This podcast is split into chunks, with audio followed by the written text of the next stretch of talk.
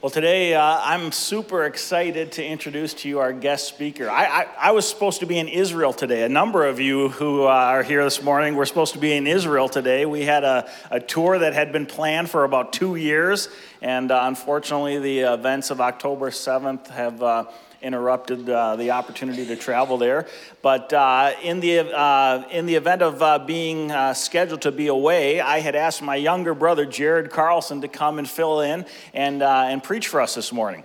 When, uh, when the Israel trip got canceled, I said, Jared, hey, I'm still here, I'm available. He had already made arrangements at his home church, and so he said, hey, you know what, I'd still love to come and share with your people. So I, I am excited because Jared and I have been talking for years about uh, having him come and share. He still hasn't invited me to his church yet, by the way.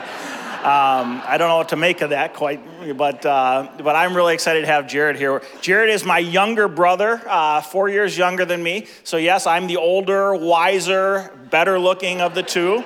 Uh, you'll see that very clearly here in a moment. But uh, Jared is uh, truly one of my uh, just best friends in the whole world. Uh, we've had a great relationship our whole life, and uh, I'm just so thrilled to have him. Uh, he's a graduate of Bethel College, Bethel Seminary, and uh, for the last 12 years has been the pastor of Grace Point Church in New Brighton. So if you know anybody in the North Metro area looking for a solid church, uh, you can't go wrong with uh, Jared and Grace Point. So, Lakes Free, would you please welcome my younger brother, Jared Carlson? Thanks, brother. Well, good morning, Lakes Free. It is so great to be with all of you this morning. If you are a guest or visitor with us this morning, um, you can come back next week knowing there won't be too much disruption. The guy you just heard, we sound a lot alike, don't we? If, uh, if you're a regular here, you don't like things changing too much, I would just encourage you to close your eyes. It will be just like Jason preaching I, as well. That's, that's my hope. So uh, we, we, we always had fun when we were roommates uh, after college for a little bit. It was fun. My wife and I dated long distance and we'd be sitting next to each other on the couch. He would be hearing my conversation, and just to kind of play a little game with my wife, just in mid mid conversation, I would just hand the phone to my brother, and she had no clue no clue that she was talking to my brother. So we had we had fun with that. But you know, how many of you are uh, younger siblings to older siblings, like I am to my brother? All right, so a lot of you can appreciate and relate to the idea of trying to always like live up to the expectations that maybe your older siblings set, especially if in my case it's a brother. Sometimes it's a brother sister thing, it's different. But my whole life has been lived trying to fill the standard that my brother has set.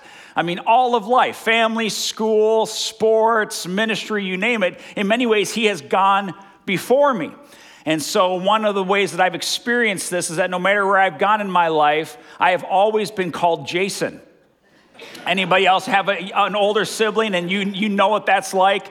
I mean, uh, my brother's been gone at my church. That's where he got started at for probably over 15 some years now, and there are still Sundays where I'll walk through the lobby greeting somebody, and as I approach them, they'll say, Oh, hi, Jason. I mean, Jared. That's always what I'm living to. So, my hope this morning is that by the time we're done today, maybe a different standard is set. And for the next couple of weeks, you start calling him Jared in the lobby. That would, that would just make my day.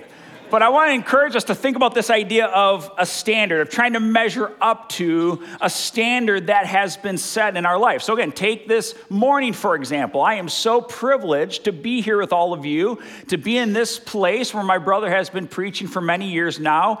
And as many of you know, he has come to establish a particular standard in the pulpit, meaning there are some things you come to expect week in and week out when you come to Lakes Free. Now, an example of one of those standards that has been set. My brother this past week shared a text with me and he said, Jared, as long as you preach less than 35 minutes, the church will love you.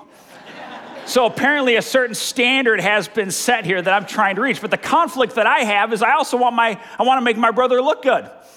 And so one of the things I thought about making my brother look good is if I just preach for 40 plus minutes, you're going to all love having him back next week. Amen. So we'll see where this ends up going today. But I, I, want us to think about this idea of a set standard because the, the text that we're going to be looking at this morning, we are continuing on, as Jason said, in the study of the Sermon on the Mount. So I want to invite you to grab your Bibles. If you don't have some, uh, maybe a phone or a Bible that's provided for you, but turn with me to Matthew chapter 5. We're going to be looking this morning at verses 17 through 20, a sermon that we have titled God Sized Standards. Okay, so we're thinking about this idea of a standard. Some of us have had to live up to standards. What, what exactly is it? Let's just start with the basics. A standard is a level of quality, a level of quality, or it's achieving a goal.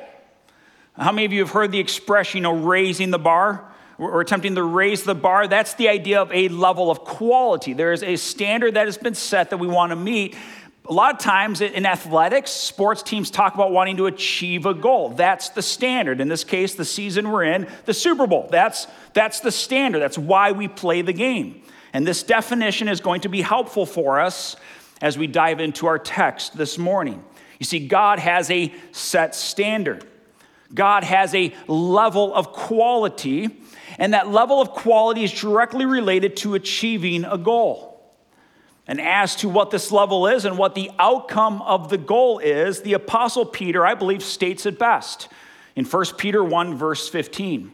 Peter writes, But like the Holy One who has called you, be holy yourselves. Right? So God has set the standard by his nature and his character. Because he is holy, that's the standard. You be holy. That's the level of quality. Now, the goal that we're trying to achieve within that set standard, Peter says, also in yourselves, in all of your behavior, in your conduct, in the way that you carry yourself, from the moment you rise out of bed to lay your head on the pillow at night, how you live is to achieve a quality set by the standard that is God Himself. Be holy. The Apostle Paul says something similar in 1 Corinthians 11 1. Paul says, Be imitators of me. Here is the standard. And the standard he's living off of is that he is living as Christ lived. So, so what exactly is Paul imitating about Christ? Well, Jesus himself will tell us later on, coming back now to the Sermon on the Mount, the value of having our Bibles open. You can see it there even in your lap. If you look ahead a little bit in Matthew 5, verse 48, Jesus tells us what this standard is. Therefore, you are to be perfect, a level of quality, a goal to be achieved. You are to be perfect. Why? As your heavenly Father is perfect. So there you have it. The God sized standard that is set over our life is that we would be like Him. Now, this standard, sometimes we might even use the word expectation. This standard can, can feel heavy and it can feel burdensome, but also awesome at the same time. Would you agree? This is a heavy but awesome thing to be called into. Why is it heavy? I think a lot of us can appreciate the idea. Of the reason why it's heavy is because if we look in the mirror for too long, if you and I look in the mirror for too long, we will realize that it is entirely impossible for us to ever achieve this standard, holiness or perfection. Because it doesn't take long to be honest with ourselves to recognize our imperfections, our flaws, just how capable or susceptible we are to making mistakes, screwing up, or even just incidentally doing the wrong things. Amen, church? But why is this standard also awesome? Why is it praiseworthy? And why should we celebrate that God has set this over our life? It's awesome because it's one thing for us to look at ourselves in the mirror for too long, but if we look at Jesus long enough, we will realize it's entirely possible to achieve this standard holiness, perfection. So, this is the importance and the hope and the joy of our text this morning. So let's look together. I want to read for us Matthew 5, verses 17 through 20. Jesus says, Do not think that I came to abolish the law or the prophets. I did not come to abolish, but to fulfill. For truly I say to you, until heaven and earth pass away, not the smallest letter or stroke shall pass from the law until it is accomplished. In our modern language, it's like Jesus is saying, dot every I, cross every T. There is nothing too small or insignificant about the Word of God and the entirety of its context. And this will be preserved, fulfilled, and kept. Verse 19 Whoever then annuls one of the least of these commandments, teaches others to do the same, shall be called least in the kingdom of heaven. But whoever keeps and teaches them, he shall be called great in the kingdom of heaven. For I say to you that unless your righteousness surpasses that of the scribes and Pharisees, you will not enter the kingdom of heaven. Would you join me in a word of prayer? Our Father in heaven, it is truly heavy and awesome to consider what you call us to, what you invite into our lives, that we can be like you, holy and perfect. But I pray that you would humble our hearts and as we sang in worship this morning with a spirit of confession, that we would recognize that we are utterly and totally dependent on you for such perfection. So, my prayer is that as we leave this morning, our lives, our attitudes, our hearts would be making much of Jesus because he's worthy of it all. Thank you, Lord. We love you. It's in your name that we pray. And all of God's people said, Amen. Well, John Stott said the Sermon on the Mount was the nearest thing to a manifesto that Jesus ever uttered, for it is his own description of what he wanted his followers to be and do. These 111 verses are profound because Jesus is teaching us everything we need to know to be called Jesus people. In verses 3 through 12, what we call the Beatitudes, you've walked through these now several weeks ago. Jesus, in effect, is describing who Jesus people are. Who you are by revealing the characteristics of the believer's heart. Who you are comes from the heart. And this is the thing that Christ changes. With my children, for instance, I have taught them at a very early age. I have two daughters, now 12 and 10. And as daughters, it's important for me that they understand in relationship to the world that there is a distinctly different reason why they are beautiful. And so I've taught them very early on. I'll playfully ask them the question. I'll say, Hey, Ainsley, hey, bro, how did you get to be so, what makes you so beautiful? And from a very young age, I taught them what Proverbs teaches, right? Beauty is deceptive and charm is deceptive, beauty is fleeting, but a woman who fears the Lord. And so that my children have come to learn now through this repetition in my life with them that when I ask them, what is it that makes you beautiful? Sometimes they'll kind of smirk and smile and almost get to a point where they're a little embarrassed, but they know the right thing to say. What makes you beautiful? And their answer is my heart. That's right.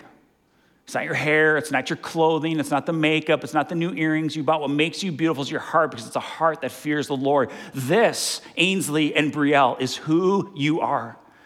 And the Beatitudes are describing as Jesus people who you are because it speaks to the character of the heart. And then in verses 13 to 16, Jesus describes what Jesus people are. And what you are, the function or the purpose of who you are as a person, is demonstrated in what you do. You are salt of the earth, you're light of the world, you make a difference. And then as we get to verses 17 and 20, Jesus is basically describing why why we are Jesus people, why we are Jesus people. And he does this by revealing the foundation for this distinctly different holy life. That's, that's what holy is in this context. When Peter in 1 Peter 1 says, Be holy like he is holy, it's not just the idea of sinless perfection. We can't achieve that on our own. Amen? We are holy because, like the nature and character of God, where He is sinless in perfection, He is also holy because there is no other God like Him. So, part of His holiness is being distinctly different from anything else. We are being called to be holy, distinctly different from anything else in the world. And that difference is defined by the nature of your heart a heart that is surrendered over to the Lord. So it's His life, not your life, that people are seeing. This is why we are Jesus people. In fact, verses 17 to 20 are important because they serve as the interpretive key to the rest of the Sermon on the Mount. Did you hear that, Jason? Okay, moving forward, you got to keep them to it. These, this verse, these verses are important. They are the interpretive key to everything else we're going to be learning throughout the Sermon on the Mount. It's because of what Jesus has done that we are different. And the difference shows itself. For example, the interpretive key is seen as you look ahead in verses 21, specifically in verse 22, 23, and following. Right? It's not just, hey, if you commit a violent act against one, that's murder, but Jesus says, no, there's a different expectation, a different standard. It's even the way you think about anger in your heart that you will be held accountable. This is why, right? So, in our passage this morning, we are helped to understand why we are Jesus people. And the reason why we are Jesus people is because Jesus did for us what we could never do on our own. And so, what exactly did Jesus do for us? Well, I want to answer that question with my two points for our sermon this morning. Okay, so two points. I'm trying to keep it so you know you, you like me. Okay, two points answering this question. Well, what is it that Jesus did for us? Number one, Jesus fulfilled God's standard. We're going to look at verses 17 and 18. And the first thing that we have to notice as we read verse 17 is the shift from third person to first person. So, for example, again, this is the value of the Bible in your laps. If you look at the Beatitudes, verses 3 through 12, they're all read in the third person. You see that? Take a look at verse 3. Theirs is the kingdom of heaven they shall be comforted. And then when we get to verses 13 and 16, it shifts to the second person. Jesus immediately shifts and says, You, you are the salt of the earth. You are the light of the world. But then when we get to verse 17, all of a sudden Jesus speaks of himself. Do you notice that? He speaks of himself. This is establishing, friends, the foundation, our foundation for why? Why we become Jesus people. It's because of what Jesus does, his authority. It's not about what we do or what anyone else does, it's about what he does. Amen. Jesus says, Do not think, verse 17, I came to abolish the law or the prophets. Now, when he says the law or the prophets, that's just kind of a shorthand way of saying the entirety of the Old Testament scripture. Don't think that I came to abolish the Old Testament.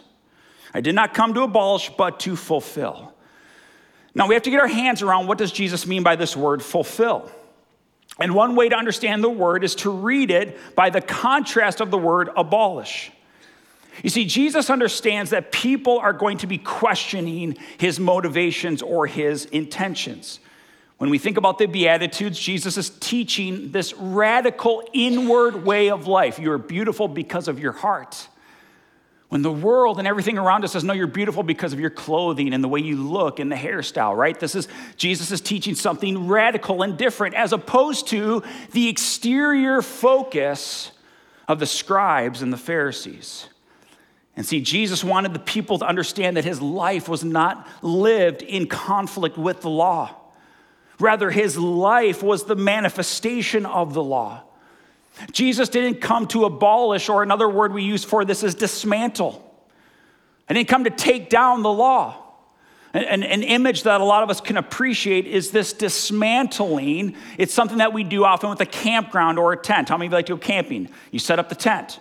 Right? Jesus is basically saying, I didn't come to remove the tent pole to loosen the strap so that the canvas of the tent falls down. That's not what I came to do. I didn't come to dismantle the law, but to deliver the law to its intended completion. So, one way of understanding what Jesus means by fulfill is to know what he didn't come to do. He didn't come to overthrow or destroy what God had made plainly known in the Old Testament, but it's more than that. And let me just take us to a few other passages found earlier in Matthew's gospel so that we can see just how easy and beautiful the meaning of this word fulfill really is. So these will be on the screen just to make it easy for us. Matthew 1, verse 22. Now, all of this took place to what? To fulfill what was spoken by the Lord through the prophet. Jumping ahead to chapter 2, verse 15. He remained there until the death of Herod. This was to fulfill what had been spoken by the Lord through the prophet. One more. Matthew 2:23. They came and lived in a city called Nazareth. This was to fulfill what was spoken through the prophets. Now, in the case of these references, events were happening that brought to completion what God had always intended. And in these particular references, as you can appreciate, Jesus being born, Jesus' birth was like a puzzle piece that was being put into place to bring the picture to its intended completion. How many of you like to gather on the coffee table or dinner table, especially as friends and family come together for the holidays and you set out those puzzle pieces, right? We can appreciate this. This word fulfill means to fill up, to make full what was empty or lacking. So, again, the idea of dismantle, Jesus is saying, I didn't come to break down the tent. You have a tent here. What I came to do is to bring in a sleeping pad and a sleeping bag and a lantern. I came so that you have context and understanding for why this tent is here to begin with. Also, look at the word fulfill. It also means to complete what was left unfinished. Jesus is like that critical puzzle piece that when you set it in place, all of a sudden you get to be excited because you finally get a sense for what this picture is becoming. See, the life of Jesus, in his life, we receive the whole picture of God. Now, here are two things to be that need to be clarified, okay? So these are like two subpoints within my first point. Am I starting to sound like Jason now a little bit? There, I thought there was a two point sermon. No, it's really four. I'm just kind of hiding these other two down here somewhere, real quick. Okay, so the first sub point of point number one if Jesus didn't come to abolish the law, that means that Jesus adheres to and upholds the Old Testament. This means that we need to honor the Old Testament and utilize its value in relationship to the foundation of our faith. This is why, friends, you are so blessed to have a pastor that preaches the whole counsel of Scripture. If we don't understand the 39 books of the Old Testament, we will lack value and appreciation for the 27 books of the New Testament. You can't have one without the other. Why Paul in Galatians 3:24 says that the, the point of the law is that it acts as a tutor. The law's value is that it points us to Christ. Jesus is placing his authority and his righteousness upon the necessity of God's revelation in the law and the prophets. If I were to put this another way, we can't possibly appreciate our need for a Savior if we don't know what we are being saved from. This is the value of the law. I mean, just take John 3:16 for example. Mean, if this is your first time ever stepping foot in a church, I imagine you've heard or engaged in John 3:16 on some level. Right? We all know it. For God so loved the world that he gave his one and only son that whoever believes in him will not perish but have everlasting life. Why? Why? I mean, what does this even mean? If we don't have the whole counsel of Scripture. It's the Old Testament that reveals our Creator God, for God. I, I, only get that concept for the Old Testament. It's the Old Testament that reveals our dependency on Him. The whole idea that I, that I am separated, that if I don't believe in him, I will not perish. Well, why? It's because of sin's rebellion revealed in Adam and Eve's decision that caused a separation from this holy God who intended all things to be good, including our fellowship with him. That's no more. It's the Old Testament also therefore, that promises restoration and spiritual healing by the imagery of this coming Messiah who is going to fulfill John 3:16. It's the entirety of the Old Testament that is future facing. And none of it makes sense if we don't see in Jesus that he is the perfect priest, that he is the pure and spotless lamb, or that he is the true and final king. And see, Jesus states that it is his mission, the reason why he has come to fulfill these things that are lacking. This is why I want to just take us quickly to verse 19. This is why, if we look at verse 19, we hear Jesus say, in relationship to the law, its value is so high and should be so honored. Verse 18, that every dot, every period, and every T crossed has value. Jesus is speaking directly to the authority and the inspiration, and more importantly, the inerrancy of the Word of God. Which is why verse 19, don't mess with it, Jesus is saying. Don't make it something that you want it to be to suit your purposes. Don't, don't, don't remove the least of these commandments. Don't change it. And this, is a, this can be certainly an odd verse that the one who annuls the least of these commandments teaches others to do the same shall be called the least in the kingdom of heaven. But whoever keeps and teaches them, he shall be called great in the kingdom of heaven. To best understand this verse, let me make this easy for all of us by providing us with a current example. How many of you know this man? Pastor Andy Stanley. Maybe that's a name some of you are familiar with. If you don't know him, Andy Stanley is a, is a recognized and somewhat celebrated pastor uh, for different reasons, has become known by a lot of people. Uh, his, he pastors a large church in the Atlanta, Georgia area. His father is Dr. Charles Stanley. Does that maybe ring a bell to, some of you? I share this with you because there's different reasons why his name has become known. Not all of them have been great. A few years ago, Pastor Stanley, given his prominence and his influence, preached a sermon in which he said, and I quote, Peter, James, Paul elected to unhitch the Christian faith from their Jewish scriptures, and my friends, we must as well. We must unhitch ourselves from the Old Testament. Well, what do you all think, church? As you look, great answer. Doing good, Jason. As we hear the words of Christ and what he bases his ministry on, and we consider that in light of verse 18 and verse 19, does it seem to you that Jesus has any interest in unhitching his ministry or his testimony from the Old Testament? Of course not. And this is Jesus' warning in verse 19. He's not referring to salvation, but he is making it absolutely clear that rewards and position will be impacted by the way that we handle, affirm, and apply the whole counsel of Scripture to life. And not only is this standard applied to what we think and believe, but even more so, it's applied to how we let our views impact others. I'm not going to judge Stanley's salvation. Verse 19, it doesn't do that. certainly is not my role to do it, but I can point to verse 19 and judge Stanley's position, the least in the kingdom of heaven.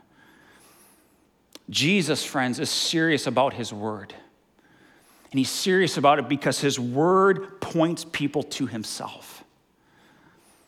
As Augustine of Hippo said, if you believe what you like in the gospel and reject what you don't like, verse 19, you change even the least of these commandments.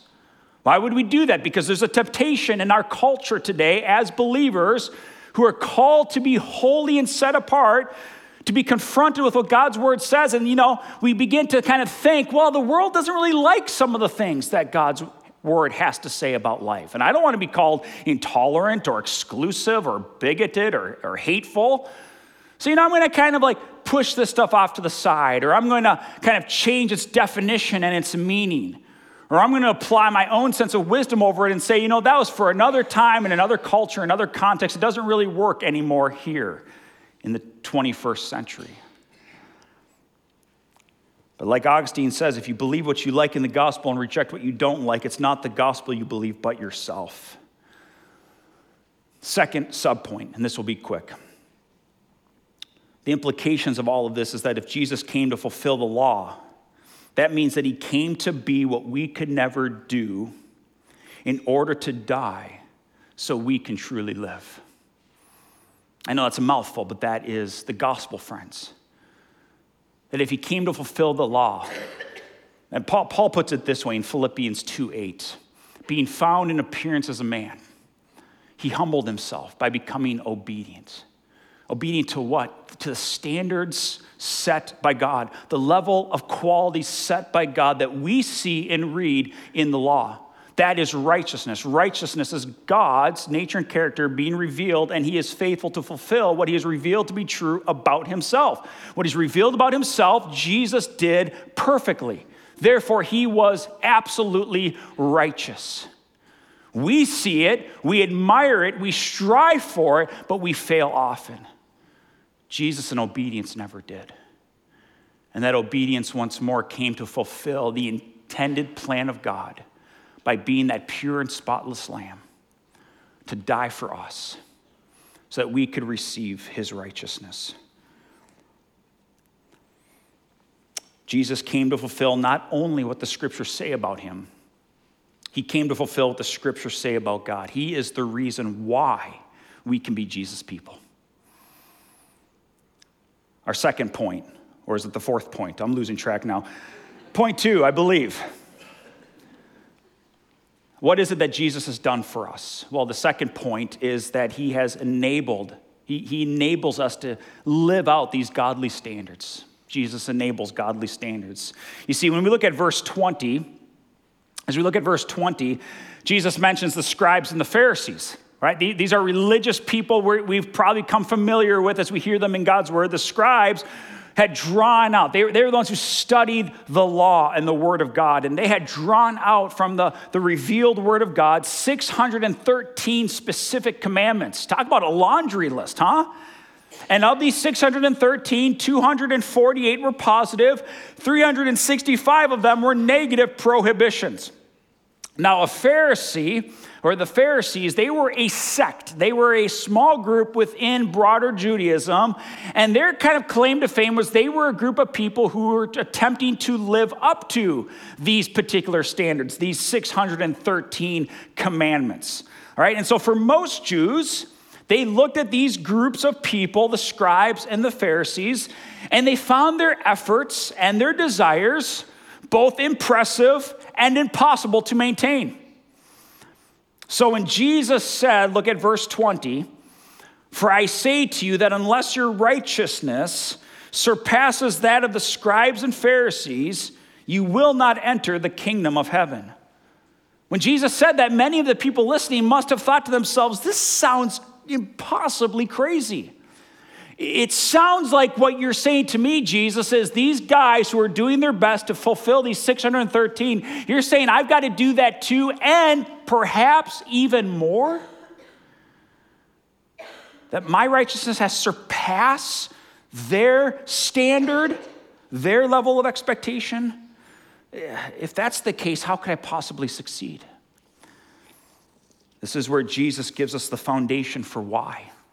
Why we are Jesus people. And it's not because of what we do or what anyone else does, it's because of what he did. You see, when Jesus says your righteousness, take a look there again at verse 20. And there in verse 20, I want to connect us back to the Beatitudes, where we started this whole sermon series. When Jesus says your righteousness, he is pulling them back to the start of the sermon, if you look at verse 3 and consider its relationship to verse 20 and the kingdom of heaven, Jesus says, Blessed are the poor in spirit, for theirs is the kingdom of heaven. This will be your righteousness, Jesus is saying. Your righteousness, what you have, what belongs to you, is not the accumulation of works and efforts and good deeds. It is not the 613 plus something else. Your righteousness is a righteousness that has been given to you. And it's given to you because of a quality of heart, a posture of the soul. Your righteousness is actually my righteousness, Jesus is saying. This is why Paul in Philippians 3 7 8 says, Whatever were, things were gained to me, those things I've counted as loss for the sake of Christ. Paul in Philippians chapter 3 was able to say, Look, if we're bragging about accomplishments, I am the one who's at the top of the heap. I've done it all. But he goes on to say, I count all things to be loss. I count all things as loss in view of the surpassing value of knowing Christ Jesus my Lord knowing my righteousness. You see, we receive salvation, friends. This righteousness of Christ through a posture of the heart. Blessed are the poor in spirit. Happy are you, is that word, when you recognize in yourself, as you look at that mirror, that there is nothing you can do, no matter how hard you try, to ever achieve a standard that has been set by a holy God. But you can be holy. You can be distinctly different. When, through a posture of heart, you give your life over to the one who has done it all for you, has met every expectation of God because he is God, has fulfilled every standard, has achieved every goal, and has raised himself up to the level of quality that belongs to God. We don't have to do this any longer. Christ has done it for us. And this is why Paul says, and why Peter writes, and even Jesus says, therefore, keep being perfect. Keep doing it. Yeah, we're going to have our moments, aren't we, friends? We're going to live our lives and even today walk away and find ourselves some point later on, maybe making a silly mistake, saying something and doing something that we deeply regret. But Christ has paid the ultimate price for our sin. And he continues to enable us to live according to his standards. I want to close with a, a brief illustration. A mother took her small child to a concert by a famed pianist named Paderewski. He, he's a Polish pianist. No one knows for sure if this story ever happened or not, but it fits an incredible picture of what Christ has done for us. And this mother takes her young son to see this concert as he is just starting to learn the piano and is hoping that this will encourage him to want to continue to keep learning. And as they arrived early to the concert, they were seated near the front of the stage, and on the platform, completely empty though, was this beautiful grand piano. The mother gets distracted with a conversation with some people next to her, and the little boy finds his way up onto the platform and begins to play with his simple little fingers the only song he knows, which is Twinkle, Twinkle, Little Star. And people are starting to feel disruption and like this is come on who's responsible for this child? You know there's kind of a, a touch in the air of people being turned off by the idea what is this little boy doing? Who does he think he is? And as he's playing twinkle twinkle little star, uh, star all of a sudden the, the polish pianist paderewski hurries to the piano. And he leans over the boy and he whispers keep playing. Keep playing. Don't stop. And the master reached around this little boy with just the simple little fingers. And he takes all 10 and he begins to play and improvise a piece worthy of a concert. Paul in Romans 8, 3 and 4 says, For what the law could not do, weak as it was through the flesh, God did. And he sent his son in the likeness of sinful flesh. And as an offering for sin, he condemned sin in the flesh so that the requirement of the law might be fulfilled in us. Like Jesus just puts his arms around you, brothers and sisters. You can just hear the love of God say, Keep playing. Keep playing. It's not about you, it's always been about me. Put your hope and your trust in me and enjoy, we will play forever. Let me close this in a word of prayer. Father in heaven, we love you.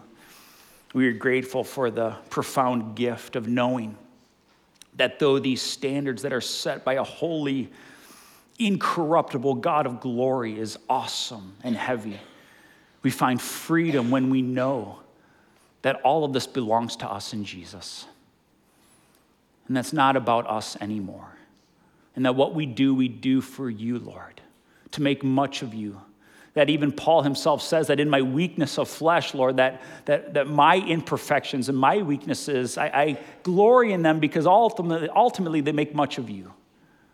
Where I am weak, you are strong. So, Jesus, thank you for the incredible work you did on the cross for us, forgiving us of our sins and giving us the gift of righteousness so that we can possess what belongs to you now and forever. It's in your precious name we pray. Amen. Thank you, brother, for blessing us with that great word. Well, church, would you please stand for our benediction this morning? And uh, let me mention if any of you would like prayer today, some of our elders and Stephen ministers will be down here at the front of the platform. We would love to pray with you. And uh, my brother will probably be around if anyone wants to meet him and say hello to him as well. But uh, I want to leave you with this uh, benediction from 1 Thessalonians chapter 5. I think it's a great way for us to conclude our service in light of what Jared just shared with us from God's word. 1 Thessalonians 5, verse 23. Now may the God of peace himself sanctify you completely, and may your whole spirit and soul and body be kept blameless at the coming of our Lord Jesus Christ. He who calls you is faithful, he will surely do it. Amen. God bless you and have a great week. Hey, friends, thanks for joining us online today.